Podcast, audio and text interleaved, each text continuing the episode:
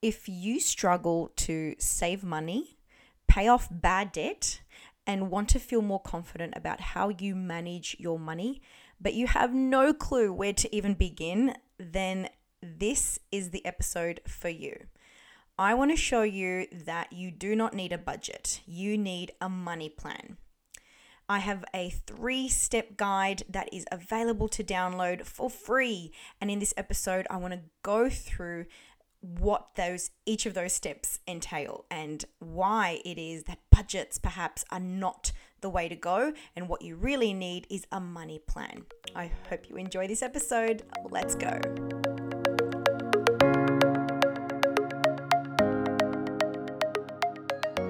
Welcome to the Money Mindset Matters podcast, an audible experience to inspire, reignite your curiosity and confidence on the subject of money. I'm your host, Anna Pereira, and I teach women how to make money work for them whilst growing a positive money mindset and developing their own financial intelligence. I'm here to share with you what I know about retiring early and building long term wealth.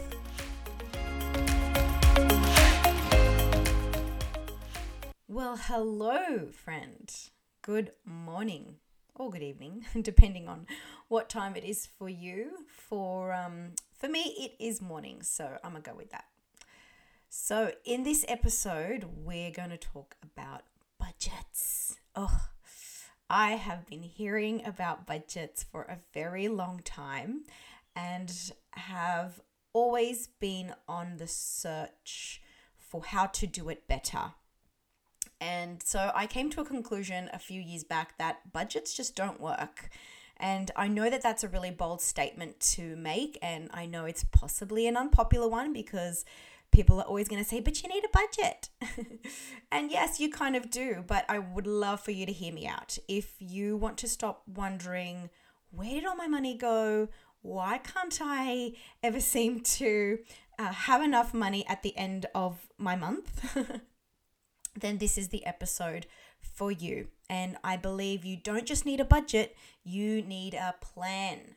So, in my opinion, the word budget is as uninspiring as the word diet. I think these are the type of words that we associate as something that we do temporarily, as a restriction on poor, or as a reflection, I should say, uh, on poor life habits and poor life choices. Um, and so hearing someone tell me that I need to be on a budget is like telling me I can only eat 1200 calories a day. And, you know, if you want to lose weight, then perhaps that might be the way to go about it. But I think, again, it's something that we see as something that we do temporarily. And I don't believe telling people to be on a budget is some is preparing them adequately enough as something that they're going to be able to to do long term.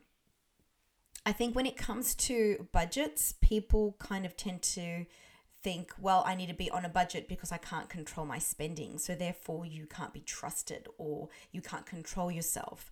I think this only fuels a lack of self confidence when managing money or dealing with financial decisions and makes you feel completely incompetent when it comes to financial matters. Uh, I think a budget really is step one to effectively managing your money. And because money management, of course, is not a topic that we are taught at school, it's a topic that, you know, a lot of people will struggle with. So for me, creating a money action plan is something that builds a strong and confident mindset whilst also developing confidence with making financial decisions. So, here is why I believe a money action plan is different. When you create a money when you create a money action plan, you are psychologically affirming to yourself, I know exactly where my money where I know exactly where my money goes and how it is spent. I have enough money and know my capacity to bring in more is of to bring in more money is unlimited. My money action plan affords me the freedom and confidence to not just be in control of my income, but get to enjoy the pleasures and joys that having money can afford me because ultimately that's what we're making money for, right? So we can enjoy it and enjoy life with it. So, exactly how do you create a money action plan? I think, firstly, it's important to recognize that the point of a money plan isn't just to have more money or control yourself better. I think it's to be happier with the money you already have and to become more confident in how you are spending or how you are investing it. The purpose of creating a money plan is to create clarity around your financial goals and to reduce those feelings of anxiety that come up when sometimes we look at our accounts and the intention really should be to feel more confident with how you're managing money, how you're managing managing managing your money. And you do this by having a plan, or as I like to say, a map. So I always have a map for my money, a money action plan. I have spent several years developing my money action plan, and it has always, always changed, always evolved over time. So that is something that again we need to always be looking at. How can we continue to to be better and get better? And a, like a lot of people, I, I grew up watching my parents struggle when it came to to money always hearing them argue over not having enough or arguing about how to spend it. Uh, and when I now reflect back on how my parents managed their money, I realized that a lot of the arguments came from them not having a clear and aligned plan for how they both wanted to manage their money. And being married, this is something that I know my husband and I do really well because we always commit to having a money date uh, where we sit down and we discuss our plan and we discuss you know i guess the, the first part of the of the plan which is to identify where your money is going but just lastly, with uh, immigrant parents, I, I grew up with immigrant parents, and their main goal was to just work really hard and to pay off their debts back in Portugal. You know, thankfully, they decided to stay on in Australia, which I'm so forever thankful for. Um, but what I realized today was that there was never any plans or goals for how their money would be managed long term, and that's where I think we sort sometimes fail. Um, a part of why I think budgets don't work is because a budget is really that step one, right? It's a step one in a three step plan, and people are not following through onto the other steps that really matter. So, what are the steps to effectively managing a money action plan? Step one is to identify where is your money going? What are your spending habits? What area of your life is costing you more than you realize.